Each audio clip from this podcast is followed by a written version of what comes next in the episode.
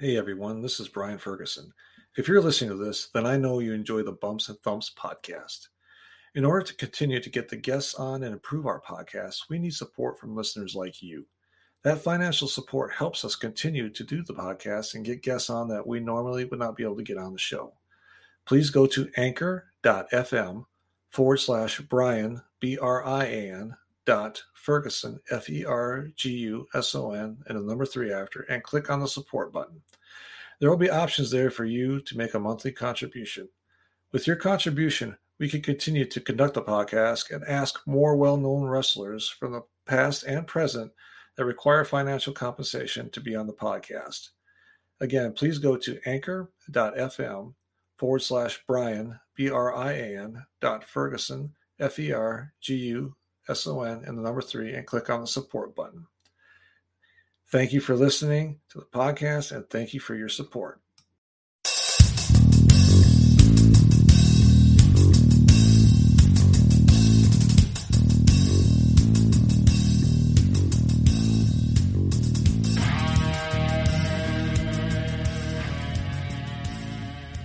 Thank you for joining another edition of Bumps and Thumps Talk of Wrestling. I'm Brian Ferguson. My guest today started his career in 2006 on the independent pro wrestling circuit as a wrestler and a promoter. He was a two time Universal Wrestling Federation 2006 heavyweight champion, two time 3DW violent division champion, and, and a two time Insane Wrestling Revolution heavyweight champion, and part of the tag team known as the Dynasty. He retired from the ring in 2017. He is currently the founder and CEO of World Class Pro Wrestling Promotion. Ladies and gentlemen, it is my pleasure to welcome Mr. Jerry Bostick. Jerry, thanks for coming on the show today. Appreciate it. Ron, my pleasure. You know, I'm actually not retired from the ring. I actually, I think oh. I've retired probably five times, but it's, I always say it's like the mafia. Like you really can't leave. I actually wrestled in October. Oh my gosh. that on Eric Embry.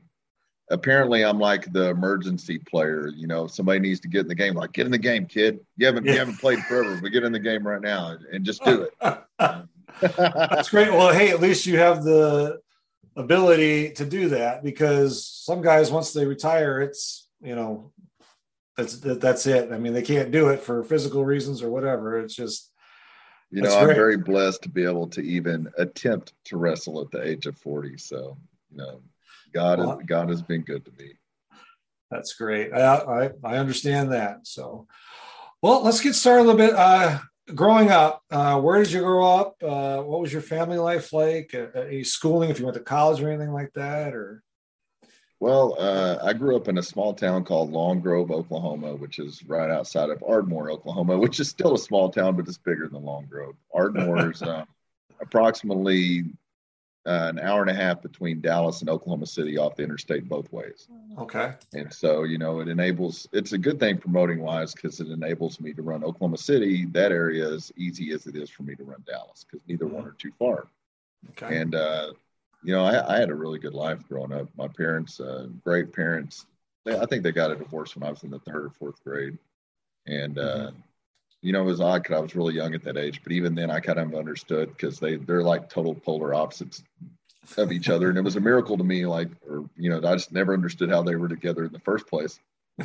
and they always did really right by me, even though they got a divorce. Like, I never saw them argue. Really. And, yeah. You know, I mean, it was an easy transition, you know, because you know at that age I was, you know, I just kind of got it. But yeah. um, you know, I remember falling in love with wrestling at a very young age. I was flipping through the channels one day and I saw this big, muscled up, blonde headed guy, and Hulkamania ran wild in my life to this day. And, and you know, my son's even named after Hulk Hogan. Uh, his middle name is Hogan. I, I was nice enough oh, to make it his middle name so people didn't have to know.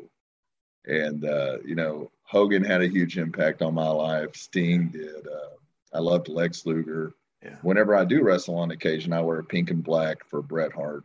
Uh, okay. You know, wrestling, I always wanted to be either an athlete or a wrestler. And uh, I, am a slightly better wrestler than I'm an athlete, but neither one of those are going to get me anywhere I need to go. you know, I was very simple, man. You know, I loved wrestling. I loved uh, GI Joe. I, I loved to watch uh, movies and television. You know, I was just your average kid. Loved video yeah. games, stuff like that.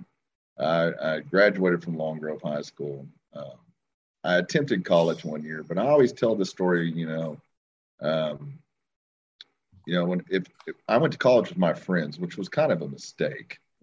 you know, I, I could have went to uh, OU or a college like that, but I chose not to. I chose to go to a small school with them, and uh, that was the first time you know we'd ever been out on our own. And uh, you know, we used to play a lot of video games, and we loved the college football video game. And if you went to class, they would skip your games. And so, you know, in my mind, I always related to would you rather go to class or would you rather win national championships?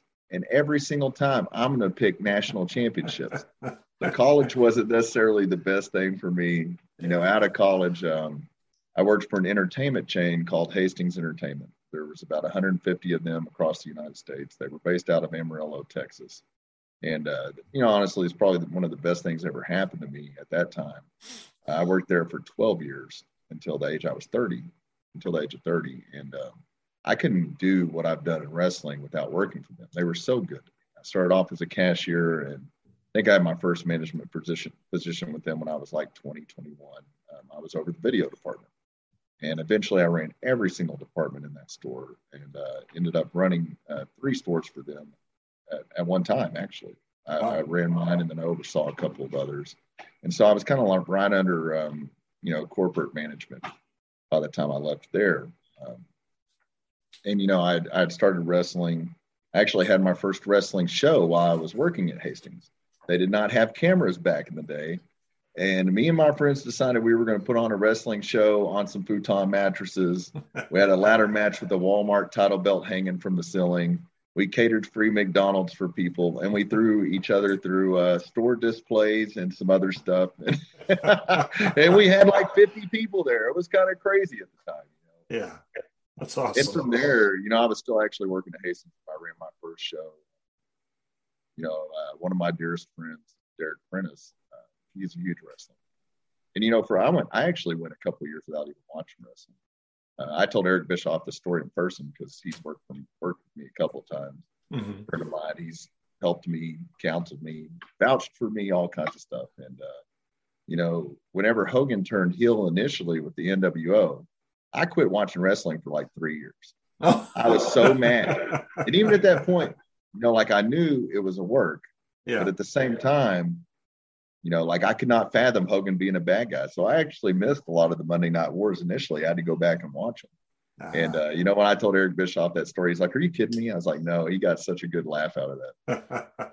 and, you know, one day we were at work and I told my buddy, I was like, We should be wrestlers. And you know, keep in mind it's like 2005. Obviously, the internet is not as evolved as it is today. There was no Zoom or anything like that back then, as you know. Yeah. And uh, he's like, "How are we going to do that?" I was like, "I don't know. We'll look it up on the internet." and so, no lie, we looked it up on the internet back then, and there was a training school in Oklahoma City, and uh, I was trained by Al Farrat, uh, Travis Sanchez, and a lady named Dana. And me and my buddy, we drove to Oklahoma City every week for a year and uh, you know, initially they worked for this place called uh, Sooner something Championship Wrestling. I don't know why I can't remember. And uh, that's the first time I ever met a famous wrestler too. Honky Tonk Man was on one of their shows. And oh, I met wow. him. I met him randomly in the bathroom. and uh, he, I think he was getting, if my memory serves me correctly, I think he was getting changed in the bathroom. It was kind of odd, but uh, nonetheless, he was he was a nice guy to me at that time. And uh, you know, after that, uh, my trainer Al, he had a falling out with them, so we had nowhere to go. And next thing you know, we're in this girl named Dana's backyard. And Dana is a sweetheart. She let us. She had her own little ring in the backyard, and we trained and trained and trained. And um, you know, it's odd. I don't think a lot of people's journeys start off with promoting and wrestling at the same time.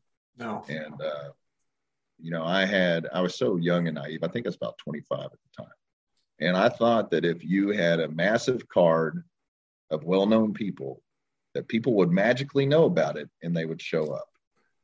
And I mean, it was a massive card. You know, yeah. I think the, the main event was Lex Luger in one of his final matches. and uh, Buff Bagwell versus Jeff Jarrett and Scott Steiner. Uh, New Jack was on this show. Uh, it, at the time, Natalya Neidhart, uh, it was the biggest match she'd ever had. It was a triple threat match between her, Christy Hemme, and Gail Kim. And Molly Holly was the special guest referee. Dr. Death Steve Williams was on this show. Uh, oh, wow. New, New Jack, the notorious New Jack.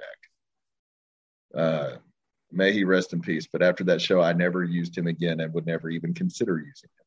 Oh wow! uh, it was yeah, he was very interested. You know, at that time, uh, getting into the wrestling business and being naive is very hard. Mm-hmm. And uh, you know, I remember my stepdad was running the music the first show, and New Jack goes up and tells him play his entrance music all match long. and he gave him the explicit version of his song. Oh, no. So Natural Born Killers, the explicit version, is playing throughout his entire match. After the match, and it's a bloodbath. After yeah. the match, he proceeds to get on the mic and start cussing out Vince McMahon like he's going to magically hear this promo. and I remember standing in the tunnel, um, and it was wild to me because my first wrestling show was actually in the same Coliseum where I saw wrestling live for the first time. I saw the Von Erichs um, Stone Cold Steve Austin, Stunning Steve at the time, Chris Adams. Uh, they they all came to Ardmore periodically, and so it was the same place that I saw wrestling for the first time. Me and Jeff Jarrett were sitting in the tunnel, and he apologized for how New Jack acted. And, uh, you know, it was interesting. Uh, Rhino was on that show. R-Truth was on that show. Wow. Ron Killings. Trying to think of who else was Buff Bagwell. I said Buff Bagwell. Uh, yeah. It was a very star-studded show for somebody that had no business or didn't know what they were doing. Yeah. Wow. you know, Jeff Jarrett at the time was the NWA champion. So that the NWA champion was on the show, the TNA champion. And, uh, you know, it was a massive learning experience. And it was kind of funny after that. You know, I didn't, I continued to run smaller shows in my hometown, never left. Uh, I eventually blew my knee out. Uh, combination of wrestling, dancing, and flag football. Sometimes those three don't go together. And uh, after that, I took a short break from wrestling, and I and you know there's there's many times like you can think you can, you can be done with it, but it's a very hard thing to be done. You know, yeah, it's not a not your typical job, and almost everybody that does wrestling loves it. Yeah, you know, there's the select few that didn't really love it that got into it. You know, like Sting, Ultimate Warrior, a few people here and there, but most of us in it love it. Mm-hmm. When you love something, it's hard to leave. yeah, and, and, you know, so we started um, IWR, which became world class later on. We actually started that in 2016. And so we're um, running on our fifth year this year of this mm-hmm. promotion. And, uh, you know, whenever I came back to it, I just knew that if I was going to do it, I was going to leave everything on the table, whether it be good or bad. Yeah. And it's been the extreme end of both of those things. Yeah. You know, I, God has blessed me to be able to do more than I ever thought possible. If there was a bucket list of everybody that I grew up watching that I wanted to work with, I think I've checked yeah. almost all of those boxes except yeah. And, uh, yeah, you know, in, in that sense, you know, I could never, I could never be thankful enough for everything that we've accomplished, you know, producing TV, working with the NBA, college football, just so many different things that, yeah. you know, I, I'm a firm believer that the only person that's going to stop you from doing something is yourself. Yeah. You know, and, and, and I believe that's the absolute truth. If you really want something bad enough, you're going to figure it out. Yeah. And, you know, I think the first time around, you know, because we took a break during COVID and it, and it was a really needed break. You know, I was running on fumes at that point. It's tough to run a company by yourself. Yeah. Whenever you're, you're not an independent company, you're not a major company, you're caught somewhere in between it's a very dangerous place to be.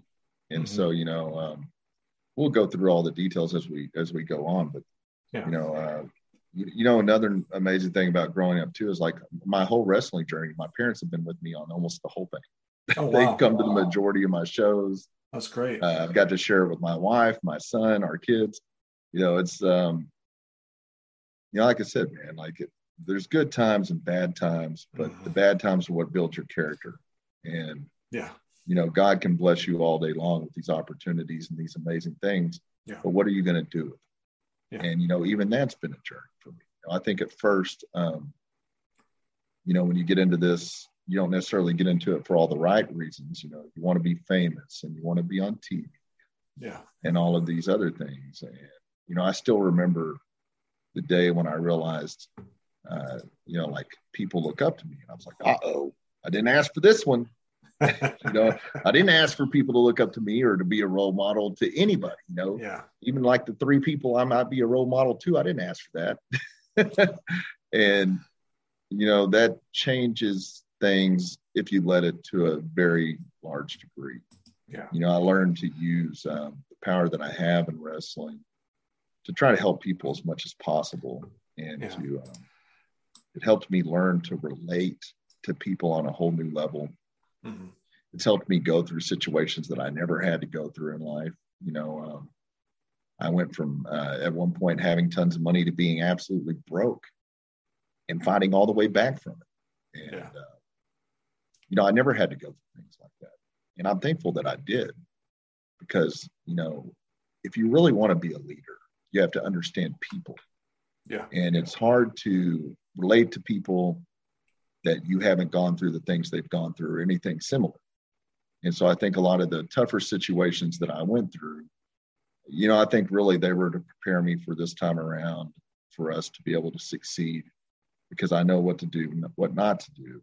Yeah. And I know how to, you know, avoid those pitfalls and use wrestling to serve a greater purpose. Yeah.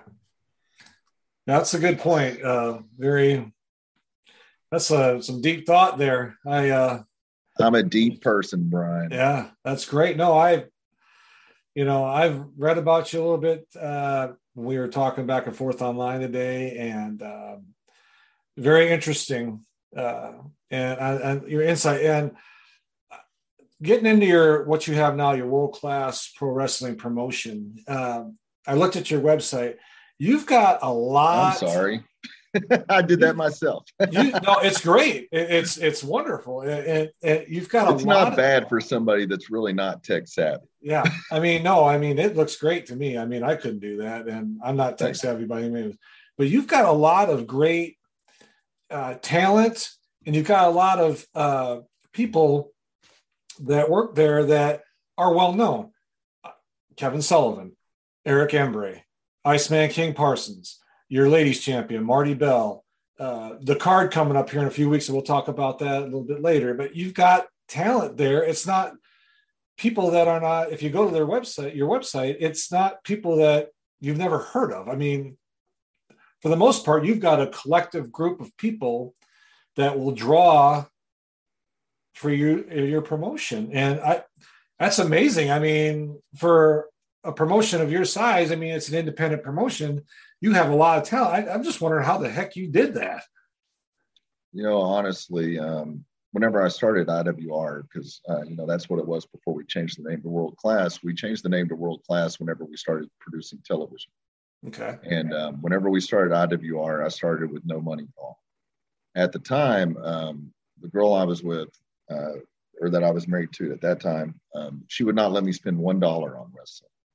And so, um, you know, like I said, I've been in wrestling prior, but I'd taken a break. And so, whenever we first got started, um, you know, we start we opened up a wrestling school, and we were going to produce our own talent to get us started and get going. And it worked out really well. And, you know, I think a lot of times wrestling schools are overpriced. Mm-hmm. Um, ours was one of the cheapest that I've ever heard of, but our ultimate goal was to find the best talent possible because not everybody can afford to go to like a Seth Rollins training school or Dudley's training school. And I don't even know how much they cost. That's just the first two schools that came top of my head. So I'm not knocking. Yeah. But, um, you know, we got our first show under the belt. And, um, you know, part of me leaving it all on the table this time was we were going to get out of our and at the time, I remember the guy that helped me uh, get going. I mean, I'd ran it by myself, but he helped me. Mm-hmm. And uh, he's like, "How are we going to do that?" I was like, "I don't know. We'll figure it out." That's kind of like a lot of things in this journey. You just figure it out. And yeah. uh, I created a true no no risk fundraiser. I always related to, um, you know, oftentimes uh, I don't know how it is out there, but around here, the schools will sell these candy bars. Mm-hmm. And you know, uh, if somebody doesn't bring those candy bars back or somebody goes home and eats them all, somebody's paying for it. but the fundraiser I created is a true no risk fundraiser. The schools or nonprofits don't pay for it. And we still do those to this day. Okay. And, uh, you know, no matter how big we got, I never changed the rules on it. So the part, same partners I had when we got started, if I still have them now, I still get the same deal that they did when we were nothing. And, you know, to me, it's out of appreciation. There was a couple of people, um, first guy, Jason Sands, uh, at the time he ran the Boys and Girls Club in Durant. He took a chance on me and had no, no reason to. Mm-hmm. And from there, we were off and running. And the first big one we got was a, a small town, Broken Bow, Oklahoma. And uh, the lady, Martha Battles, who we still do these fundraisers with, uh, you know, she bought a show from me and she had no reason to. I wouldn't yeah. have bought a show for me. She took a chance I mean, you know, just being honest. Yeah. And uh, you know, every time we go to that town, we draw at least 500 people, which is a lot. Yeah, that's great, especially in a small town. Yeah. And um, every year, you know, they raise thousands of dollars for a middle school book club, and they go to like Washington D.C. and stuff like oh, that. Wow. That's awesome. And so, you know, it, it, was stuff like that that got us started. And then uh, there was a guy, Tracy Peltier. Uh, he was the head of entertainment at Fire Lake uh, Reno we worked on him for a year um, to get a show there, and we eventually got on with them. We had run it. We had run our own big show before that, and uh, it was one of Kevin Nash's last matches. He appeared on the show. Kevin Nash, Chavo Guerrero, Gail Kim, because we built, built up enough money from uh, these fundraisers and our other shows to put on the show to take yeah. the gamble. Uh, Brodus Clay was on that show. He ended up losing his part of his booking fee back to me over betting on uh, Manny Pacquiao beating Floyd Mayweather. I don't know what he was thinking. He's pretty mad when he had to give me some of his money back then. Uh, I'm trying to think of who else was on that show. Madison Rayne was on that show. And so, you know, uh, I've never lost money on Kevin Nash. Kevin Nash has always been great. Uh, he's yeah. pretty pissed at me the first time I used him. But, you know, uh, I just didn't do my due diligence. I'd been out of the game a while. I'd never dealt with anybody on that level. And, uh, you know, I asked one of my buddies, he helped us out at the hotel in Dallas the first night. And uh, I asked him if it was nice. You know, I asked him and he said it was. Well, Nash lands and he's like, um, he's like, what the man? He's like, you got me staying at a one star hotel. And I'm like, no, man. He said it's nice. He's like, look at the reviews. I'm like, oh. so we get there and it's really not that bad. It wasn't great, but it wasn't that bad. Yeah. And we're sitting there and uh, and he's texting me till like midnight griping. And and you know, I deserved it. I should have. And uh, he's like, at one point, he's like, I couldn't have slept on this bed in 1996. you know, and this was 2016. So yeah, I mean, geez, that was like 20 years ago. He couldn't have slept on that bed. yeah, right. and so, you know, the next day we do a signing. We head to Ardmore, uh, and uh, you know, another rule is you don't put them in motels. Well, nobody gave me that memo either. And so in Ardmore, you know, it's a smaller town. We didn't have a lot of hotels at that time. Yeah. And uh, a lot of nice ones. And this had actually been, it was a motel, but it had been actually uh, been redone and on the inside, really nice. We left him like a gift basket and all this stuff. Me and Chavo get there and um, he's outside taking pictures of it. I'm like, what in the hell is he doing? we get over there. I'm like, are you okay? And he's like, I'm taking pictures of the shit, send to my wife because I don't stay in motels. I'm like, you know?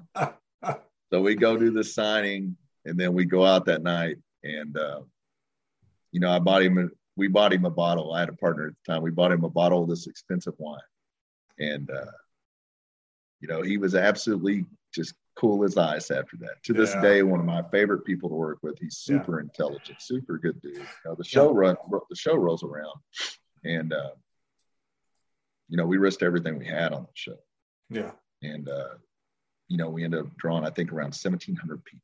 Wow, that's good. I was a huge blessing. I remember going in the locker room because I was actually the company's champion at the time. Yeah, I was that guy. Promoter puts the belt on himself. no, actually, it wasn't my call, but at the time, it wasn't a bad idea, especially with it being in Ardmore. You know, yeah. that's where I'm from. I go in there, and uh, Nash is like, "What do you got me in the main event for?" And I'm like, oh, "Here we go again." I'm like, "Well, what do you think we should do?" And he's like, I've already had my time, man. I've already been in all these main events. It's your time. You're going on last. And I'm like, don't nobody want to see me last? you know? And it was amazing because they actually did stay around and it was actually a really good match. And yeah. You know, but and he and he was like, uh, you know, and he's like, and I'm not going over either. I've gone over so many times in my life. My job is to come here and help you. And so he put my guys over. And, uh, You know, and stuff like that that just yeah, you know, it always stays with you. Like I never forget Yeah. things. And as we grew, you know, the word got out. You know, whenever you treat somebody good, Mhm. um, they tell their friends. And I always felt like that was, or I, I still feel like to this day, that's one thing we're really good at. You know, we don't treat you any different than I treat anybody else. yeah, And I try to treat you the way I want to be treated. yeah, And so, you know, those relationships kept getting built and built and built. And I think the first, you know, this last go around before COVID, um, at one point we became very dependent on names and, um, you know, TV talent. And that's a good and bad thing. You know, um, this time around, we've restructured things very differently. Uh, Mhm. You know, I did almost every job at first. I mean, it was me. And whenever we started producing TV, uh, my guy, Randy Price, uh, one of the best producers there is, it was just me and him doing everything. He would do Okay. graphics, he would produce the TV show, cut it, deliver it to the stations. It was just me and him. And, uh, you know, so this time around, I've expanded. I've went out and gotten help, and we have James Beard, uh, who's former world class referee, well known in this area, worked with the NWA. Uh, he was a right hand man there, very skilled in every area. It's, it's me and him, and then uh, Kevin Sullivan and Eric Embry do the booking. And it's been such a blessing to, to have those guys, you know, take a lot of the weight off my shoulders because in a lot of ways it hampered us last time. Because, you know, Yeah. if you're just one person doing this job, if you have one issue, well, then you're tied up handling this issue. Who's handling everything else? yeah. Nobody. I, it's amazing to me that, um, and I can tell by your character the way you speak. I mean, I've never really met you in person. Uh, it- that you are a truly good person and and care about this business, and people notice that. I think that's why you got the talent that you have. Because, like I said, you go to that website, worldclassprowrestling.com. You look at that roster you have, and your booking agents and, and I was surprised. I'm like, holy cow! Uh, you know, like I said, it's been a blessed five years, man. You if know, I, didn't live so the- far away, I'd go to Irving, Texas, in December 11th. But I live like eight hours away from there. I mean, because that's know- I saw your card, and we're going to talk about that in a minute. the craziest one for me was Sting, no doubt. You know, uh, ooh, it's a deep story too. Uh, you know, I love Sting. I remember Mhm. growing up. Uh, one year I was Sting for Halloween. My mom made me, uh, you know, whenever he That's beat. Flair for his first championship, made me the blue tights, the red wine scorpion on them, and um, you know, I had the rat tail, and the whole thing, and. Uh, you know, it came about through uh, my partner at the time. He knew a guy that uh, used to train Sting's son at football. So he naturally made that connection. And uh, Jim Ross also played a part in it. Jim Ross is a very important part of my story. So is Gene Okerlund. Uh, those guys uh, really worked and developed me and, and taught me. Mhm. And, uh, you know, I remember having Sting the first time, and now uh, Sting's coming back in February. And I think that'll be like our fifth time together. Uh, Oh wow, that's you great. know, he he was a part. Uh, me and Jim Ross created the super event Oklahomania, and uh, you know it was his idea. I remember sitting there with him. And we couldn't come up with the name, or I couldn't. He's like, "Well, let's call it Oklahomania," and I laughed at him. He's like, "You think that's funny?" I was like, "No, sir. I thought that was a joke." He's like, "It's not a joke. There's not anybody else that has an event like that." And uh, you know, so we came down basically to Sting and Shawn Michaels, and we rolled the dice on Sting and I might have been a little biased. I don't know. You know, no disrespect to Shawn Michaels, but I might have been a little biased. yeah, And, you know, I remember then um, WWE, I got the old nasty cease and desist from them over that event, which makes, I mean, which always still, still to this day blows my mind, like why they would be concerned with little Jerry. I remember getting this email from their lawyer, and um, they had went back like two to three years on my social media, went through everything, and they had sent me pictures of things I had used that belonged to them, and I'd used eight pictures in three years. That's how hard they were looking, Jesus. and uh, I thought they were gonna, if I didn't take them down, they were gonna sue me for fifteen hundred dollars a picture. And so at the time, I told my buddy, I was like, check this out. He's like, what are you going to do? I was like, I'm going to let them sue me. I was like, I'm going to play the martyr, let them sue me, and eat the publicity. And, uh, you know, I was like, 1500 times eight, it'll be worth it. And he's like, you're a dumbass. Reread that email. So I reread it. And it was 150,000 a picture, not oh. 1500. so that was over a million dollars. It's like we better take those down right now. Yeah. And you know, so after that, um, I remember when the second Oklahomania rolled around, and it was a really historic event for us. The first one drew around a thousand people, which was a good turnout.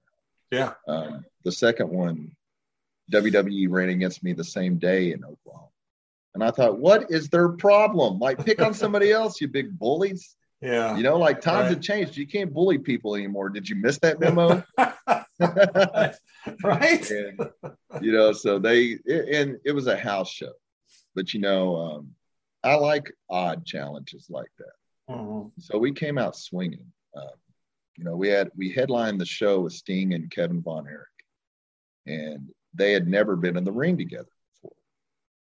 Oh, and, you know, leading up to that event, uh, I remember Sting called one day and we were randomly talking. We don't, at that point, we never really talked about personal things. Mm-hmm. Uh, you know, in the middle of this conversation, uh, he's like, Yeah, you know, like, um, anytime you want to talk to me, just let me know. He's like, I know you have a void in your life. And I'm like, What? I mean, this yeah. went from like wrestling booking talk to that. And I'm like, What are you talking about? And he's like, Well, I know you have a void in your life with God. And I'm like, I believe in God. He's like, Well, I know you do. And you're a really good hearted person. But anytime you want to hear my testimony, I'd love to let you know. And I'm like, wow. I have to go back to work because yeah. at that time I had a job. Yeah. And, uh, you know, so the event starts coming around and, and, uh, you know, he's Lex and Sting are really good friends in real life. And, yeah. Uh, they don't see each other, or they didn't at that point. They don't see each other as much anymore because yeah. of Lex's health issues. Right. And so, um, Sting had, uh, I I wanted to bring Lex in for Sting, you know, so they could spend time together. Yeah. Uh, you know, Sting was like, uh, "Yeah, you know, if it's not too much trouble, I know you've already done me a favor, but I'd like to get in the ring with Kevin since I've never been in the ring with him." I'm like, "Oh, I'm sure we can work that out." And you know, so we're we have this WWE house show going against our mega show, and we actually outdrew them. I think we had around 2,200 people for that show. Oh wow! And we beat them. And um, you know, our before that show, Sting lives outside of Dallas. Okay. And uh, he was like, "Yeah, you know, I think we're going to stay the night in Ardmore." And I'm like, "That's strange." He's like, uh, "Can you send me a list of five star hotels?" I'm like, "We don't have that here, man." you know. And then he's like, "Well, we're going to stay and go to church the next day. Can you send me a list of churches?" And uh, I'm like, "Yeah, I send you a list of churches." So I send him like a list of five of the bigger churches. Well, lo and behold, he picks the church I used to go to. And um, at the end of the conversation, he's like, "Oh yeah, uh, we're kidnapping you and taking you with us." I'm like, "What?" so you know, the show rolls around, and um, right after that, I tell my mom about it, and she's like, "Well, you you know that's where your son's mother goes to church," and it's amazing, you know. Um, God works on His time; doesn't work on our time, and um, and He's pleasantly at work oftentimes whenever we don't see it. And uh, so that day rolls around, and uh, the show is a colossal disaster. Colossal no. disaster. Going into that weekend, um, you know, I don't know that I've ever really spoken numbers in public over it. The show is twenty thousand dollars short, and uh, man, it makes me emotional when I tell this story. Um, Take so the show rolls around. I remember Kevin Von Erich texting me, telling me to uh, uh, you know, it was going to be a great day. God's going to be with us and all this st- other stuff. I'm like, I'm not trying to hear that shit right now, man. I'm twenty thousand dollars in the hole. yeah. And uh, but Kevin's such a good dude, and uh, he's really done right by me. And yeah. so the show rolls around, and uh, man, I've done this 15 years. You know, 15 years. Mm-hmm. So the show comes and goes. I don't count the money because I don't feel like seeing it the next day rolls around and we go to church. And uh, not only not only was um, that the day that, uh, or not not only was that the place where my son's mother went to church, um, but it was also the day she was actually getting baptized. Oddly enough. Oh, wow. And so at the back of this church, it's me, my son, Sting, Sting's wife, and Lex Luger. and uh, you know, it was really deep and afterwards, uh, he's like, "Hey, man, you want to go to Starbucks?" It's like, "I see what you're doing here." It's like, "But I will go to Starbucks." Yeah. And so we go, and um, you know, we sit down, and and sure enough, here comes the testimonies, and uh, you know, he brought up a couple things that happened to the show. He was like, "Yeah," he goes, "You know, I know you're a really hard, good-hearted dude." He goes, "You know, there's not a lot of promoters like you in this." And uh, he's like, but all the good you do, he's like, you have no idea because you haven't been there of the people you can touch if you quit trying to control everything and you put your faith in God you let Him do it for you. Yeah. And, uh, you know, it was crazy to me because, uh, you know, in a lot of ways, he was right. I was always one to control things, you know, to try to control my own destiny instead of let it play out, do my part and let it play out. Yeah. And, uh, you know, their testimonies were deep, Sting and Lex both. And, uh, you know, Lex uh, was paralyzed at one point and he was never even supposed to be able to really move again. And I remember after that talk, um, I remember like Sting went to put his wheelchair in the back of his SUV and Lex gets up and walks to the car. And I'm like, what are you doing, man? He's supposed to be walking. Yeah. and, you know, he had his hand on the side of the car helping him. But, Yeah. you know, I mean, another testament to God's work. And, you know, Lex said something that really stood out to me. He said, uh, you know, Jerry's like, a lot of people feel sorry for me now. He was like, I'm happier than I've ever been in life because my relationship with God, despite everything that's happened. Yeah. And, uh, you know, they left and they went back. And so finally I had to look at this money and I counted it. And, uh, you know, I can't remember the exact amount now, but it was still thousands of dollars short. I was like, well, it's better than last year. You know, chalk it up. Yeah. And um, we had a show the very next week. And so I remember trying to book everything for the next weekend, the next day, and my card started getting my card started to decline. And uh, the next day, I called my buddy, who was my personal banker, my lifelong best friend, and um, or one of my lifelong best friends. I said, "Hey, man, you know, like how bad is my account? Um, I have to come put this money in there and start booking this next show because I hadn't been to the bank yet." He's like, "What are you talking about?" And I was like, "You know, I used my card. My card was declined. So how bad is it?" He's like, "Oh yeah, like uh, yesterday, all the bank services crashed, and it was a banking holiday, so nobody was here to fix it." And I was like, Oh. Ooh, I was like, okay, well, how bad is it? Because I need to come put this money in there. And he's like, what are you talking about? You have X amount of money. And like I said, I can't remember exactly what it was, but Mhm. um, the two amounts of money matched up to where the show didn't lose a dollar at all. Wow. I've been in wrestling long enough to know that an independent wrestling show doesn't pop $20,000 in one day. It just doesn't hardly ever happen. And it Yeah. did. And I remember, you know, just getting on my knees and crying and thanking God. Mhm. And, uh, you know, I text Sting and he was like, uh, he's like, you know, you planted the seeds and you reap what you sow. Yeah. And about that time, here comes Lex. He's like, Stinger told me the good news, man. Great job. And I'm like, of course he yeah. and uh, you know, so it's you know, it's working with Sting has been uh, so rewarding in so Yeah. many ways. And I always say he is like the standard of what anybody in wrestling should be like. You know, if Yeah. Sting is humble and genuine, then none of us have a reason not to. Yeah. No, I I've heard a lot of things about him and how great he is uh, as a person, and that story is very very touching. I mean, it's it that's um, That's real life. You know, yeah that's yeah that, that's that's that's wonderful. I mean, yeah, I mean, great guy, and you know, like I said before, you seem like such a good person, good hearted, and, I'm not perfect by any means, But. I- I, think I probably make mistakes every single day. yeah But the only difference now is that, uh, you know, I know those mistakes, and it goes for anybody. Your mistakes don't define, you know, Yeah. your heart, your intentions. God knows those things, and uh, everybody makes mistakes. Nobody's Yeah. perfect. But just Right. because you make mistakes doesn't make you a bad person. right And, and for a long time, I felt that. way. And, yeah you know, it, it was funny because uh, my best friend, the one was my personal banker. You know, he tried to tell me stuff forever, but I'm not trying to hear it from him. Yeah. And and you know, God is so smart he knows or he knew that I, you know, it would take somebody like one of my heroes to come talk this sense into me. yeah. And, uh, you know, kind of after that conversation, that's whenever uh, a lot of things changed for me. And I realized yeah. that, uh, and I, and I started talking it to my talent too. You know, uh, mm-hmm. these people that come to your shows, or these people that support you in general, have this ability to pay attention to them. They're mm-hmm. supporting give yeah. them something back. When they come to your shows, be able to look at them and, and see if maybe they might need something from you. Not your merchandise.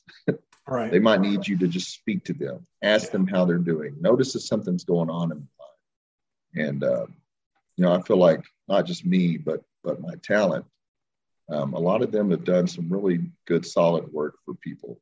Yeah. You know, over the last four years or so and it all started with that. Yeah, that's amazing. That's that's. Uh, I don't even know what to say. I mean, that's such a touching story that uh, I didn't know what to say at the time either. Trust me. Trust me. Um, I was going to talk to you a little bit. Some of your up and rising stars you have. Um, in your opinion, and I don't want you to do you think a lot of those guys and, and men and women have that potential to go on to the AEW Impact, your nemesis WWE? do they do they have? I, I, don't I don't have any hard feelings. WWE. I have no hard feelings. Don't do that to me again. you, you know, um, we had one Fuego del Sol who went on to sign with AEW. He's the first one out of our group to do so. We've had a lot of people appear on AEW and WWE, um, but he's the first one to get a contract. I absolutely do believe that in a lot of. Um, you know, I think you obviously have to have the right character. Yeah. you know, I'm a firm believer that that character, in whatever way, is is the best character is a natural extension of yourself. Mm-hmm. You know, it's got to be something that you believe in because if you don't believe in it and you're not buying into it, how can you sell it to someone else? And so I think that's really important. I think there's people kind of, um, it's hard to find everybody that has every one of these qualities. You know, yeah. it, it, starts with your entrance, it, it ends with the way you leave, every single thing in between. And it's not just the big things, it's the small things. So you got this character. What music are you coming out to? How does this music relate to your character? How does this music make people understand you before you even get in the ring? Your movements, you know, your uh, your facial expressions, um, the way you sell moves, the way that you interact with, you know, each person, the way you can read a crowd. There's different kinds of crowds. You know, there's um, like AEW. Uh, the majority of them are probably Smart Mark fans, you know, and, and they're like hormonal males, like 18 to 40. you know, uh, WWE is a mixture of, you know, WWE has a way stronger female base. Yeah. Um, you know, AEW, you don't see a lot of kids at AEW. Um, you know, like in our in our instances, whenever you're doing school fundraisers, really a lot of the shows in general, you're performing in front of families. Yep. You know, so if you're um, if you're a Ring of Honor type worker, you know, uh, you have to watch how you connect with these people when you work in front of a family, these people want to be involved. They don't really care about all of your flashy moves. They want you to involve them. Obviously, you still have to be a good worker. You know, I remember a couple of guys that worked a show. In fact, it was one of our Broken Bow shows. And they went out and they did all these high spots one after another. And the people just sat there. They didn't cheer, boo, hardly anything because they were so lost of what was going on. And it was yeah. one after the other. And I remember they came to the back and uh, I was like, "What'd you guys think of that match?" And they were like, "You know, we missed a couple things, but it's pretty good." And I was like, "Did it cross your mind that they really weren't cheering for you guys?" And they were like, "Yeah, it's kind of dead." And I'm like, "Guys, whenever you go out, learn to read your crowd." I'm like, if you guys, and I wasn't knocking them because they're very talented. Actually, yeah. both of them are in AEW now, and um, you know, but at the time I was like, learn how to read people Mm-hmm. These people just wanted you to involve them. You know, when you do a move, make eye contact with somebody. Yeah. Take your time in between these moves. When you do a high spot, tell the story of how you got that high spot instead of just high spot, high spot, high spot, high spot, high spot. You know, like tell, like involve them. Whenever you're going out there, you have these people's emotions in the palm of your hand, and it's up to you what you do with it. Yeah. And you know, I'll forever believe the business obviously evolves like anything else, mm-hmm. But I'll forever believe that you cannot have an emotional attachment to a wrestling. You have an emotional attachment to that person. Yeah. And if that person has no character, cannot talk, does not relate to people, it's hard to buy into. You look yeah. at the biggest draws of all time. Look at Hogan. Hogan wasn't the best worker in the world. Right. Look at Stunning, uh, Stone Cold Steve Austin. When he was Stone Cold, he wasn't the best worker in the world. He was a way better worker when he was Stunning Steve. Yeah. You know. Yeah. Flair sure. went out and did like the same thing over and over and over. He was great at it, but it was a, a lot of the same. Yeah. Look at the Von Erichs. Some of the biggest draws in the history of pro wrestling were not the greatest workers, but they were people that could connect with you. You know, like I, you know, one thing about the AEW crowd, uh, you know, I remember whenever the Bullet Club was very prominent, and uh, you know, it was kind of the tail end of AEW. I guess it was uh, New Japan, Ring of Honor, all that. Yeah, they were so smart about their marketing. You know, if you lost if you lost your grip on reality, you might think you were the next member of the Bullet Club. you know, they were that good at marketing that, and it was, and you know that yeah. that um, I remember when Ring of Honor really peaked. I mean, it was very very smart marketing with the Bullet Club. You know, yeah. I think the downfall of Ring of Honor is, uh, you know, a lot of them went on to AEW, and mm-hmm. and even that was so over at that point that WWE adapted the Ring of Honor style in a lot of ways. Yeah. You know, I think now that's a big part of all the cuts WWE is making. Um, I think they're trying to go back to how they used to be instead of adapting. You know, because at the time I was shocked that WWE would change their formula to suit anybody. Right. And, yeah. Because I mean, but if you think about the main talent in WWE, a lot of them came from Ring of Honor at that time. Mm-hmm. You know, or a lot of them came from the indies. And now, you know, they're saying they're not going to hire indie talent anymore and they're going to go back to developing their own talent. And honestly, in my opinion, that's probably how WWE should. AEW's done a great job of bringing in indie talent in the mm-hmm. Ring of Honor workers. And, you know, especially during the pandemic, uh, AEW gave opportunities to so many people they gave yeah. work to so many people that didn't have anywhere to work. You know, that's yeah. where Fuego really did well. They cleaned up there. Mm-hmm. You know, I remember one of our fans was like, man, you know, if only he had won more matches. And I'm like, you just don't get it. Yeah. you don't get it. Yeah. He was over for every other reason than winning a match. It didn't even matter, you know. Yeah. And I was so happy when he got that contract signed. I think whenever you come across these people, it's your job to do your part as a promoter mm-hmm. if you can, to help them get to the next level, to help them be seen by some of these people, to help put them in matches with some of these people that might can get them where they want to go. And yeah. if you can develop them along the way, you know, it's um, your job to do so. Know, yeah. My uh, feel like my strengths are are definitely character development, promo talk, stuff like that. Uh, mm-hmm. Definitely not the wrestling end of it, you know. But uh, that's not true. That's why you surround by people that are better. You you're you are a champion multiple yeah. times. Yeah, my own company. well, you still did it. I mean, if you weren't a draw, you wouldn't put yourself as a champion if you're not going to draw money. I mean, no, that at that time, at that time, I I really was in this area, you know, for us. Yeah. Um, but you know, and and it was also a decision made by a committee, not just myself, to do yeah. that. Um, but you know, now, you know, being a champion is a lot more than just being a champion. Yeah. You know, to me, being a champion is like um, this person's the figurehead of your company. Yeah. This person is is what your company stands for. Mm-hmm. You know, whenever we uh, got the Von Erichs, I think for probably three to four years, I was pretty much the only promoter that used Marshall and Ross. You know, it's it's tough because they live in Hawaii, they don't live in Texas. Yeah. Hawaiian airfare is very expensive, mm-hmm. uh, but they're such great guys, and uh, you know, they to me they were a big representation of, of what we stood for mm-hmm. and you know it's sad whenever you think about all the tragedies that hit that family but yeah. marshall and ross are not those guys you know kevin did a great job of raising them to ensure that that would not happen yeah and you know i remember when we decided to change the name to world class we uh got our first television deal. And, it, you know, it's funny, we didn't even have a TV show at the time. A guy called me because uh, he knew one of my guys that worked for me, called me from NBC in Missouri. And uh, I didn't even know at the time that, that NBC, ABC, CBS, like they had local franchises like McDonald's. Wow. You know, I thought wow. they, I thought NBC was just NBC. Yeah. And so the dude calls me and he's like, Yeah, you know, uh, senior stuff. And we had this wrestling show on that did well. They went out of business and we want to replace it with your product. And I was like, Oh, man, that's great. But I don't have a TV show. and uh, he's like, Well, you know, we, we saw your stuff on YouTube. And uh, I was like, Yeah, that's on YouTube, but that's not a TV show.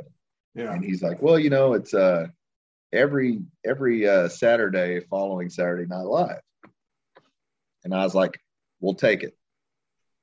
And he's like, okay, well, how soon can you have me the show? I was like, well, now we're back to the original issue that I don't have one. Yeah. I was like, I, I need a month. Give me a month and I will have you something. So, you know, uh, we, I get off the phone with him and I, and I, and I watch a lot of videos. I read a lot of articles and Jim Ross lived, um, he, he, still comes back to Oklahoma every now and then, but I think he, he mostly stays in Jacksonville.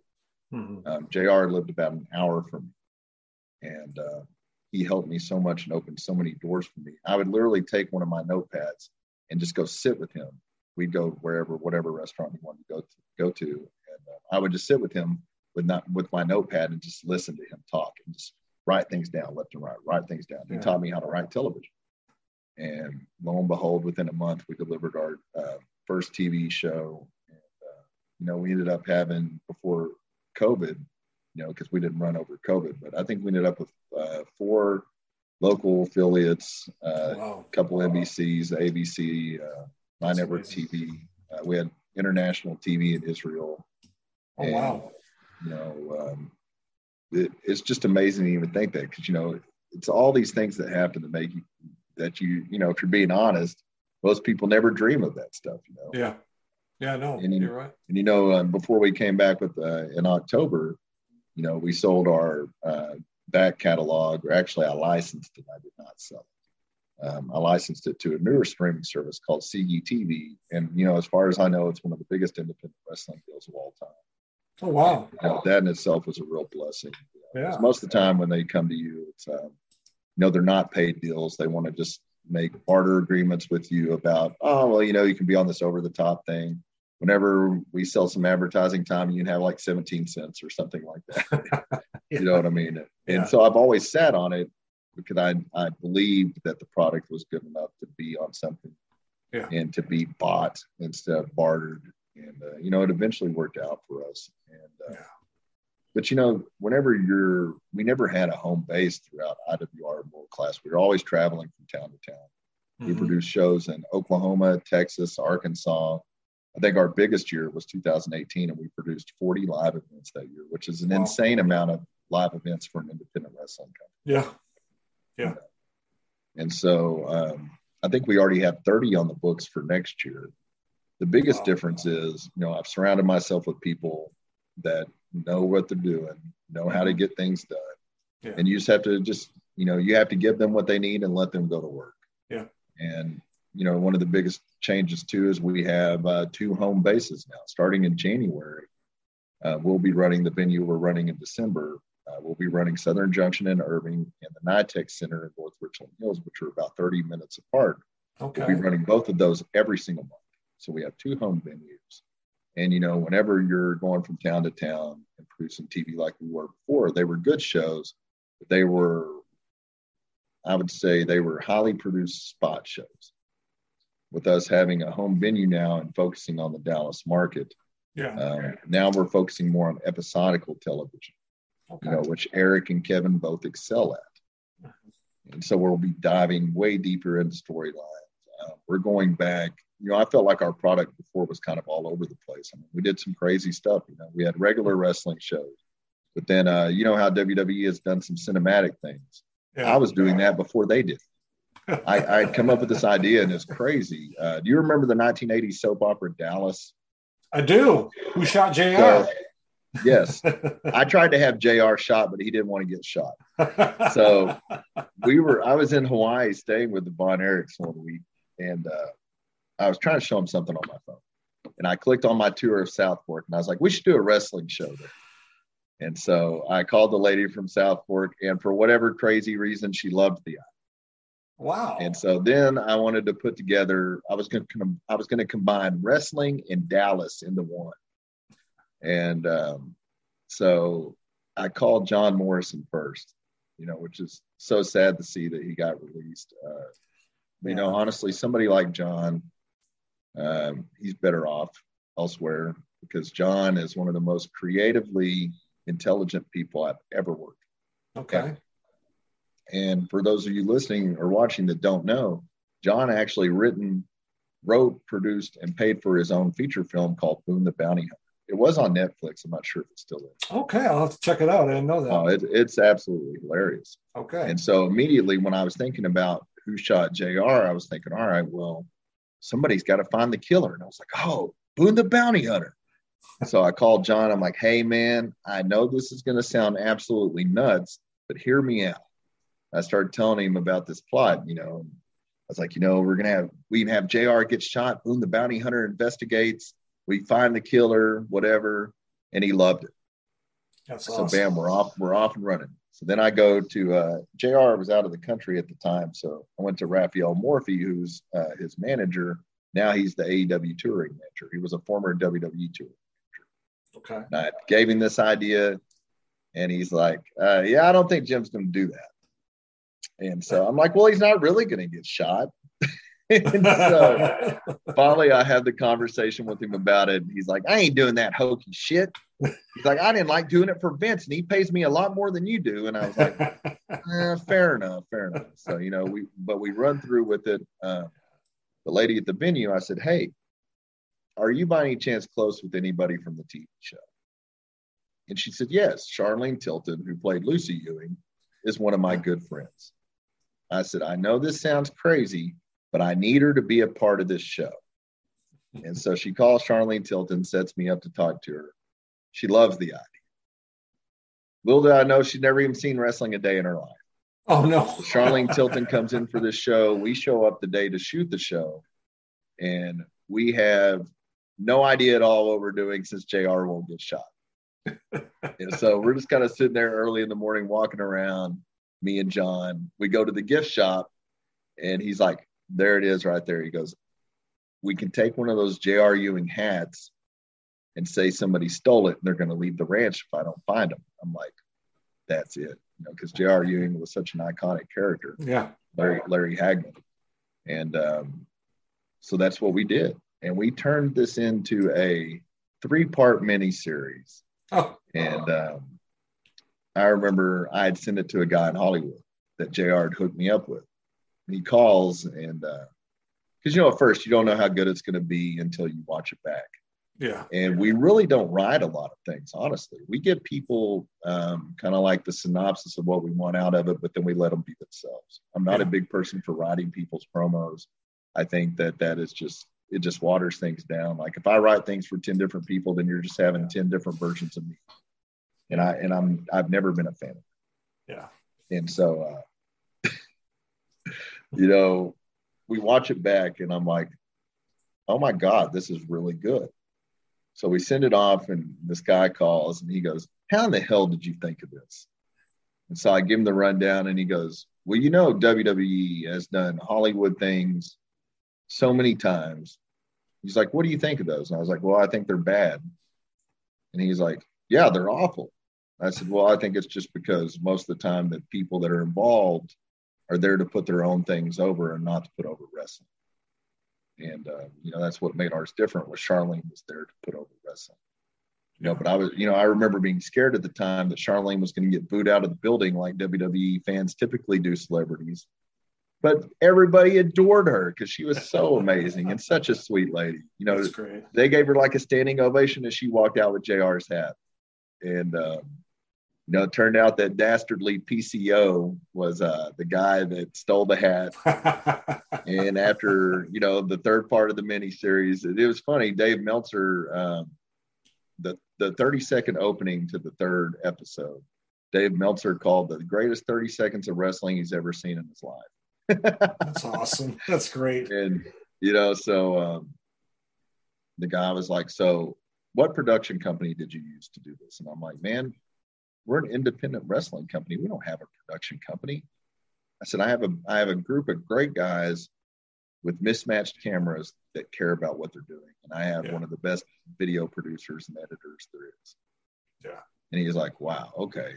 He's like, "So, how many days did it take you to shoot this?" And I was like, "Again, we're an independent wrestling company. we did that in one day." And he's like, "You mean to tell me that you did all of this in one day?" I was like, "Yeah." And we and we winged the whole thing. And he was really in such disbelief.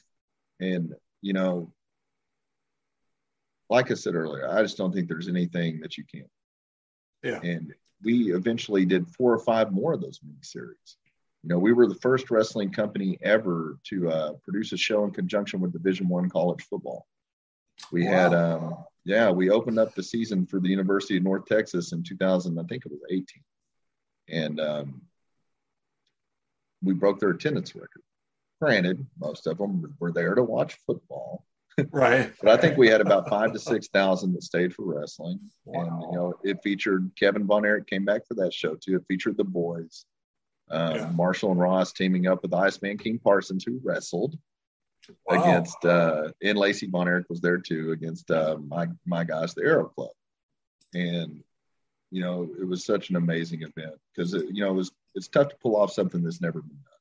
Yeah. And yeah. so, you know, I'm thinking we're going to build the ring and they'll drive it back out. They'll drive it out on the field after the show. Mm-hmm. But apparently not because they had some kind of expensive turf that they couldn't have ruined. And so we literally had to stack the ring against the 50 yard line and build it fast as we could after the show. Wow. And so whenever we figured out we were going to have to go that route, I was like, okay, I'm going to find another ring. And uh, one of my friends, Knight Davis, actually helped me out with that. Um, it was very hard to find another ring. And we built that ring on the concourse before the show. So wow. when people came into the, or before the game, whenever people came into the game, uh, we had a meet and greet going on there yeah. And as soon as the show, or as soon as the game was over, we started the show on the concourse ring, and we had all the video cameras playing it on the big screen while we built the ring on the field. Yeah. And it ended up being a tremendous success. And then we went on and, and did kind of the same thing with uh, the Oklahoma City Thunder's developmental league team. Yeah. And uh, you know, it, it's just cool things like that because I love sports in general. So yeah. combine those worlds and then do to do the Dallas things too. Yeah. You know, like I said, we were kind of all over the place before, doing all kinds of crazy stuff, having great times. But mm-hmm. I think now we're we're streamlining our product more. We're going back to more of a, an old world class type product. It's going to be yeah. a much more physical product. It's going to be um, a much more believable product. It's almost like a, you know, I think in a sense, AEW was an alternative to WWE. And I think yeah. that's the reason why they've done so well. Mm-hmm. People wanted something other than WWE. Yeah. And for good reason. You know, I don't think WWE, and I'm not knocking them, I'm not one of those people, right. but I, I, I, don't think this is the best TV WWE's produced lately yeah. In the last few years. And AEW has capitalized off that. You know, an AEW show, it doesn't make a lot of psychological sense sometimes, but they're very entertaining shows. Yeah. And, you know, but I feel like our, our product is going to be a really true alternative to those. Yeah. And obviously, you know, I'm not comparing us to them. I'm not not that delusional. I'm delusional sometimes, but I'm not that delusional. No. Um, but you know, you got to start somewhere. Yeah. And I really feel like Christmas Star Wars is going to be um, the start of us presenting our true product. Let's talk about Christmas Star Wars. I just saw that card uh, after we exchanged online messaging, and you've got a great card. Uh, talk about it a little bit for us, where it's going to be at, Kind of uh, what's what's the main Star things? Wars December 11th at Southern Junction in Irving, Texas. Um, tickets are available at Eventbrite or at worldclassprowrestling.com. Okay. Uh, we got 10 matches. Uh, we got special appearances. Mark Lowrance returns as the voice of World Class for the first time in like yeah. 30 years. Yeah. Uh, Mark is such a good dude, one of the, one of the finest human beings. Um, you know, we got Eric Embry returning for the first time in 30 years in a permanent role and that's great. You know, Eric has already lived this life. You know, he, um, you know, after after world class was on the downturn, uh, you know, back in the late '80s, you know, Eric came in, and when many when many people were under the assumption that the Texas territory was dead, mm-hmm. he revived it. Yeah. You know, he saved that territory, and they were uh, making money hand over fist. So Eric yeah. has already been in this territory. He knows how to make it successful. Yeah. Uh, you know, him and Kevin are like a dream team of sorts. You know, so we, we and we have Mick Foley coming back to world class for the first time since he got started. You know? Yeah. And that's crazy to. All it took all it took was one phone call from Eric to Mick to get that done. And and you know, Mick is such a stand-up dude. Uh, you know, Eric was very instrumental in jump-starting Mick's career, mm-hmm. and Mick has not forgotten that. That's great. And yeah, so we have, go, uh, go ahead. Yeah, go ahead. Tell us the card we got Fuego del Sol versus Gideon Vane. Gideon and Fuego both been a couple of our mainstays for years. Mm-hmm. Uh, like we talked about earlier, Fuego signed to AEW now. We got Andrew Anderson, who's been all over the independent circuit. He was in the movie The Wrestler. He was in the TV show Gotham. Uh, we got him against uh, uh, stepbrother Tigo. Tigo has been with me for, 15 years. 15 years. That's Held a lot of championships for me. Yeah. Uh, had an amazing match with John Morrison, in fact, at Oklahomania 2, multiple time tag team champion. Um, we got Action Jackson. I haven't worked with him before, you know, but he's really kind of the last working member of the original world class that still wrestles. Action so Jackson. very cool. Yeah, very cool for him to come back, uh, you know, to where it got started for him. Even yeah. though it's obviously not that world class, but, you know, right. it's the next best thing. he's yeah. working uh, Flex Zerba and Flex is one of my favorite guys that works for me. You know, whenever we were doing a lot of these crossovers, these crazy crossovers that most people, you know, it's funny because everybody enjoyed them, but at the time people think you're crazy. Yeah. And uh, Flex would do whatever role we had for him, no matter what it was or how shameful it was. He had no problem doing it. He had, uh, he was uh, in the in the Dallas episodes. You know, he was um, he would wear his Zubaz around. He was riding a fake cow at one point. Uh, we went on and did the Wizard of Oz in Wichita, where Jake the Snake was the wizard, and and he was uh he was the cowardly lion on the Wizard of Oz. From there, we went on and did Smokey and the Bandit, and he was like the bad cop that was trying to chase down Chavo Guerrero, and uh, and he eventually catches him at the end, and Chavo and MVP proceed to beat him up really bad. Yeah. Uh, from there, we did a we did a, a, our own version of Smallville in Kansas. Uh, I was a huge Smallville fan, so it's very cool yeah. to do that. And Flex, it was around Christmas time, and Flex, uh, he was very delusional. He thought, uh, even though his dad was clearly Santa Claus, he thought for some reason that he was Superman. And so he thought that he had superpowers, and the whole miniseries was about him. Yeah really just not being Superman, but thinking in his mind that he was. And then in the main event, Santa Claus ended up helping him with the win by hitting somebody with a chair. so Flex is, is one of my favorite dudes because no matter what we did, you know, he's always been there. Uh, we got a girls match, Danny B versus Kelsey Reagan. Danny B uh, recently got signed to uh, WOW, uh, Women of Wrestling. Okay. Uh, she actually had her first match for me a couple of years ago, she went down and trained with Booker T for a while in Houston. Okay. Kelsey Reagan is out of Florida. Uh, she's an up and comer too. She's one of D-Von Dudley's students. Uh, okay. you know, I always like to try. Uh, I used to be really good at it. Kind of got away from it whenever we started using a lot of names, but I like to to pay attention to what names keep falling out in front of me. You know, and try to try to mm-hmm. look at them, bring them in, get them while they're hot, um, or get them while they're becoming hot. Uh, we have Moonshine Mantell versus Jacob Fatu. This is actually a rematch uh, from our October show. One of the best matches I've seen in person. Those guys wow. can go. You know, I mean, they're two heavyweights, and they were out there hitting Canadian destroyers. I mean, they're they're amazing workers. Jacob Fatu is a former MLW champion, and uh, Moonshine Mantell, he's been on AEW a couple times. Um, I wouldn't call him a, a, best kept secret, you know, but uh, it, it's amazing to me that somebody hasn't signed that guy. Yeah. Uh, we got Double D and Kyle Hawk. Double D is one of uh, he's been one of the best workers in Oklahoma forever, you know, for years and years. Uh, he can work anybody. He's such a talented worker, one of the best pound for pound workers probably in wrestling. You know, he's another, another one that's a, a well kept secret. Uh, yeah. Kyle Hawk, he's he's been all around the United States. Uh, him and another guy that used to work with us, uh, that they were the ones that really worked the Von Erichs for a long time. Um, we have Jenny Santana debuting. Jenny is actually uh, Tito Santana's daughter. Okay. Uh, yeah, so it'll be her debut match. She's also a multiple time uh, jiu-jitsu champion. Oh. So she has a very decorative background. Uh, her yeah. her background is is uh, really kind of more impressive than Ronda Rousey, minus the UFC part. So okay. she that's how decorated she is. She's a, a multiple time champion.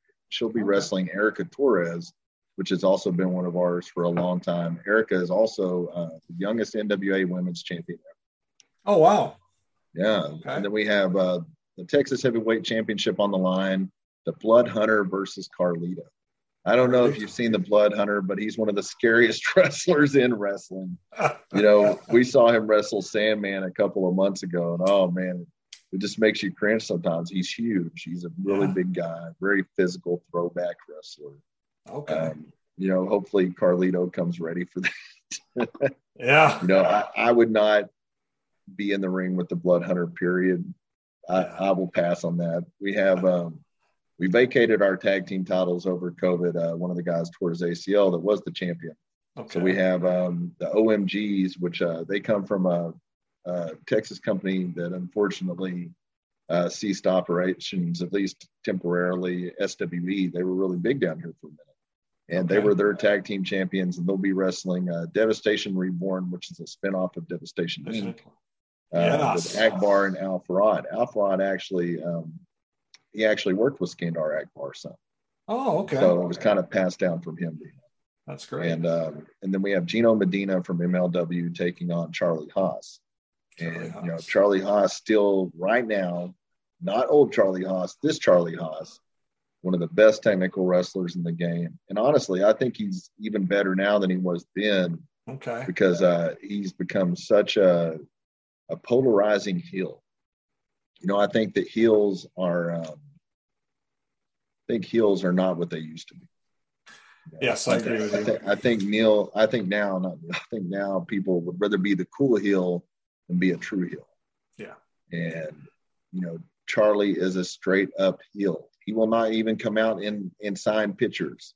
If you want one, you can buy one and they will take it back to him and he will sign it. But he will not come out there and be that's your buddy. Great. That's great. You know, that's, that's and, great. and, to me, that that's how wrestling should be. You know, need to go throw back. Yeah, they do. And that's, I was going to ask you that real quick. You've been in for a while and wrestling today versus wrestling even 20 years ago is, as flipped to me a 180. And I think a lot of it, honestly, is the social media aspect because on social media, you know they they they're out of character or whatever you want to call it i guess they're their person uh, and sometimes they come into character but for the most part you know there might be a, a heel in the ring but then when they're out of the ring and they're on social media they're your buddy or they want to be you know whatever and, and i think that's kind of a lost art my opinion you're right you're exactly right uh, you know it's changed so much. And social media is a big part of it, and also yep. selling merchandise is a big part of it. You know, people, a lot of them rely on their merchandise money. Back in the day, heels used to get a percentage of uh, Babyface's merchandise. Now, you know, they go out and fend for themselves, and so mm-hmm. it's never made a lot of sense to me how you can go out and be so dastardly in a match, but then turn around and kiss people's ass so you can get their money. You know, I mean, it, it makes no analogy. sense. You know, I mean, it makes no logical sense if you think about it, because a heel, yeah. you know, should be the bad guy all the time. You know, it's yeah. funny. Uh, Kyle Hawk, actually, uh, one of our heels, uh, he goes out and sells merchandise, but he stays in character, yeah. and, and it's wild because he sells so much merchandise, and he's being a complete a hole the whole entire time. Yeah, you know, and but if you're going to go out and do that, I think that's how it needs to be. Yeah, because. Um, how are people obviously people know at this point it's a work. Yeah. Uh, but how are they going to even buy into what's going on even while they're there if you totally flip characters just to go sell some money? Yeah. I and i think you know heels cheat. They cheat. And a lot of heels don't even cheat anymore on tv or if you watch a match in even if you don't know who somebody is you turn on a match you should be able to tell tell if they're a heel or a face. Yep. And if you can't, that's an immediate issue. You know? mm-hmm. I think that um, the the change in the way wrestling is presented and the way that it's gone more move based. You know, I don't think that the boom period that's going on right now, I don't think it's sustainable. No. Because you can't have that attachment to these moves. It has to be deeper than that. Yep. And you know, I hope I'm wrong. I really do. I hope that I hope it is sustainable. But I think whenever um, you know, AEW at first, I, I thought their intention was to go out and build a lot of new stars. Mm-hmm. But now it seems like they're becoming like WWE 2.0. You know? And yeah, you know, yeah, you bring in CM Punk, and that's all good and great for Daniel Bryan or a lot of those guys. But it's like they pop the ratings for a week or two, but then they go right back down to what they were before. Yeah. You know, I, I was talking to um, Jimmy Hart a couple months ago, and he brought this up, and I hadn't really thought about it. And he said, you know, whenever Vince was looking for a replacement for Hulk, you know, he wanted the next superstar. Mm-hmm. He said, a superstar, somebody that you see in an airport, even if you don't watch wrestling, you know who they are. Mm-hmm. That is a superstar. And he said, so based off that criteria, he said, if see if you saw CM Punk in, in an airport and you were not an avid wrestling watcher, would you even know who that is? No. You wouldn't. And I'm not knocking CM Punk. I actually like CM Punk. Yeah. It's true. He said, So who today would you notice in an airport? I said, Lesnar? He's like, Yeah, Brock. I said, Maybe Roman Reigns? Yeah. He said, Yeah. And he said, Who else? And I was like, Cena? Uh, that count? He's like, Yes, that counts. Yeah. Like, you know, in my mind, I think uh, Cena was probably the last global superstar that was created. I agree with you. Yeah. I mean, heck, my kids, some of my kids didn't care for wrestling, but they knew who John Cena was. Exactly. And, right. and their friends, they all knew who John Cena was. Do you know who Barry Switzer is? Yeah, coach of yeah, Oklahoma. So one time I was hanging out with Barry Switzer, and uh, I told him I was in the wrestling business, and he was like, "Oh, that's great. What weight class are you in?" I was like, oh, "This guy."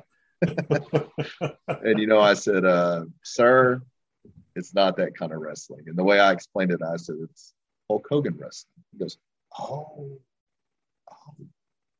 you know," because to me, um, you know, people can say what they want about Hogan. He's obviously not perfect and he's made mistakes, but yeah, uh, to me, that's still the most recogniz- recognizable name in the history of wrestling, hands down. Yeah, yeah, I agree. You know, Stone well, Cold is probably pretty close up there too. Yeah. And Flair, of course. Somehow yeah. Flair has become a cultural icon. yeah. I'll tell you one more thing. Uh, I think another piece that's missing in the wrestling business is managers. And I don't mean just standing there in the corner, I mean getting involved, tripping somebody when they're coming across the ring and into the ropes, you know, like Bobby Heenan, Jimmy Hart, Mr. Fuji. I could go on that did that stuff. You know, they put their cane out or whatever it was and, and trip them or get up there and blow something in their face or throw an object into the the ring for the guy to hit the other guy with. That is such it's non-existent now. Paul Heyman sits stands in the corner and makes facial gestures, and that's about it. And He's I, the last like one Heyman. left. He's yeah. the last one left. You, you don't know? see anybody else anymore, and it's a lost art, in my opinion. It and, is a lost art, and, and I and I. It's not just your opinion; it's fact. Yeah. And the reason being is um, you know, back then managers helped make superstars. Yeah. They helped cover for some of the ones that can't talk. Mm-hmm. Instead of writing tele lines on a teleprompter that somebody could read, you had people talk for you. Mm-hmm. And, you know, to me, that's still way more genuine than reading a teleprompter. Yeah. You know, for years, not so much recently, but for years, that was my problem with Roman Reigns. I felt like everything he was doing when he was reading somebody else's words. Mm-hmm. You know, whereas opposed like you, you put these managers with somebody, and they were game changers back then. You know, it didn't yeah. matter if it was Bobby Heenan or, or even somebody like Slick or, you know, like uh, like Jim Cornette. Just yeah. so many, so many pieces so these managers enhanced so many people. You know, even Paul E. Whenever you know, whenever he was like old school Paul E. Yep, Paulie dangerously. Yeah, yeah. You know, yeah. And you know, even when Sunny came along, you know, the the evolution of the manager, it was such an important part, and now it's just miraculously gone. Yeah, and, it, is, and it is mind blowing. It's a big problem. Yeah. It's a, you know, AEW tries to have that, but it, it's just not the same feel for me. Yeah, no, I agree. I, I like Tully. Uh, Arn doesn't make a lot of. Uh, it just Arn doesn't really do much for me, you know. Yeah. And I'm not knocking him, but you know, like I like what Tully's doing there, but it, it's just a lost art, man. Yeah. You know, there's just something about those characters. Yeah. You know, like the Jimmy Harts and stuff like that. I mean, there's yeah. something about them. You know, they they made even JJ Dillon, people like that. They yeah, made was, these people better. I was going to say you love to hate him because they made you so mad and so upset you wanted to throw something at the TV or something. And I was a kid, you know, when JJ Dillon and all those guys, you know, I bought into it because it was so believable because it came from their heart. You know, they said they didn't have a teleprompter in front of them. They said what was on their mind. They didn't have a script. They didn't have any of that stuff. They were you real know, characters. They were real. Okay. They came out, they did their job. They didn't read a teleprompter. They promoted their guys, and they did you know, a great job at it. The first time I worked with Mean Gene, you know, um, man, that was high on my bucket list. Gene was a, uh, oh man, Gene was amazing. Mm-hmm. Out, you know, up there with Jim Ross, Gene did more for me than anybody, and he believed in me. And uh, I remember the first time he worked for me you know, I told him just come in and do this. It was the Oklahomania 2 show. And I said, just come in and do this appearance and do a couple of interviews. So he does the appearance and he's like, he's like, all right. He's like, so uh, what do you want me to do? And I was like, go do your thing. And he was like, you're not going to tell me what to do. I said, Gene, I said, there's a whole locker room full of people back there you probably haven't seen or worked with in a while. I'm not going to tell you how to do your job because you're the greatest of all time. Just go do a couple and we're good. He ended up doing, I think, five. wow. And, uh, you know, I remember the next week we had the show and uh, Eric, that was show Eric Bischoff was on. It was me, Eric, and, and Gene. We're sitting at the bar having some drinks and Gene was like, You're not going to believe it, Eric. It's like the good old days working here. He's like, You know, he, he just told me to go do what I wanted, you know, and and Gene was, I mean, he made that magic on his own. Whenever we first started doing TV, Gene was a late fill-in for our first uh, for our first TV episode. And you know, TV's a different game because whenever you're under contract with WWE, they can't appear on TV. Even if it's Legends deals, most of them can't appear on TV. Oh, wow. And uh, you know, so Gene's sitting down there waiting, whatever, and he's like, Jerry, what am I doing? I'm like, you can't do anything, remember? And he's like, I'm here to help you. I said, I appreciate that, but you can't, I can't get in trouble with them again. And he's yeah. like, he's like, if we get in trouble, I'll take the heat for it. I'm going to do my job. I'll talk to you later. And he just walked out and went. And he went up there and just did his job and was so amazing. And, yeah. You know, that's the difference, I think, in, in that era and this era. You know, you look at even the Von Erichs work you know, they weren't five star workers in the ring. They weren't five star promos, but you believed in them. Yeah. You believed in them. Yeah. And in believing in a product is one of the most important aspects to it. Yeah. It doesn't matter if it's perfect. Yeah. You know, what matters is it's from the heart. Yeah. And, and I think that was the massive appeal of the Von Erichs, where, yeah. you know, at one point, they were that family that you wish you had. Yeah. you know, that's how it appeared. And yeah. they were they were really good at that. And people don't understand, you know, a lot of the younger people, they don't understand how important world class was to wrestling. They don't understand that world class were the first people to do modern day vignettes. They don't understand world class were, were the first uh, people to do multiple camera angles. They don't understand world class were the first people to mic a wrestling. They don't understand world class was the first people to have syndication overseas. They don't understand world class was the largest house ever at the Cotton Bowl until WWE eventually broke that record. They don't understand just how important to wrestling history world class was. And for those of you watching and listening that, uh, that aren't aware, uh, you can actually get on YouTube and watch Heroes of World Class, which is. Yeah.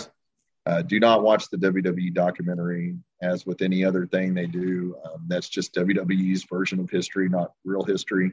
mm. But um, the Heroes of World Class, it's free. It's on YouTube, and I promise you, it'll be one of the best wrestling documentaries you ever watch. All right. And I had nothing to do with it. You're just promoting it. Okay. It's, it's, really good. You know, I actually, um, my company also has college interns, like credited college interns. Oh, that's great. And um, whenever I would get any intern that, that wasn't really familiar with the wrestling business, that would be part of their work was you had to watch the documentary. Okay, wonderful. Well, I'm gonna have to close it here. I talk a long time, man. No, no, you've done great. No, I really appreciate it. Um, I know you talked earlier. There's an important game on here. For uh, I'm still watching it. Okay. Lakers okay. and the Celtics, the most historic rivalry in the NWA or the uh, NWA, NBA. NBA, yes. Mr. Jerry Bostic, thank you so much for coming on tonight. I really appreciate it. All your insight and knowledge. Um, and folks, if you uh, get on social media, look for Jerry's Facebook page, look for World Class Facebook page. They're all over social media. Like them, subscribe to them. And same with us. If you're listening, please subscribe. If you're a first time listener, let us know how we are. Uh, there's feedback, there's all social media. I appreciate it. Again, Mr. Jerry Bostic, CEO and founder of World Class uh, Pro Wrestling. Thank you so much for coming on, sir. I appreciate it. Thank you, Brian. Uh, for world class guys, check worldclassprowrestling.com, Twitter and Instagram at World Class Rev, Facebook World Class Pro Wrestling. Make sure you subscribe to Brian's podcast as well. Everybody have a good night. Remember, be good to each other, yeah. love each other, listen to people when they talk to you, and yeah. you never know whose day you might make. God bless everyone. Thank you, sir. God bless. Take care.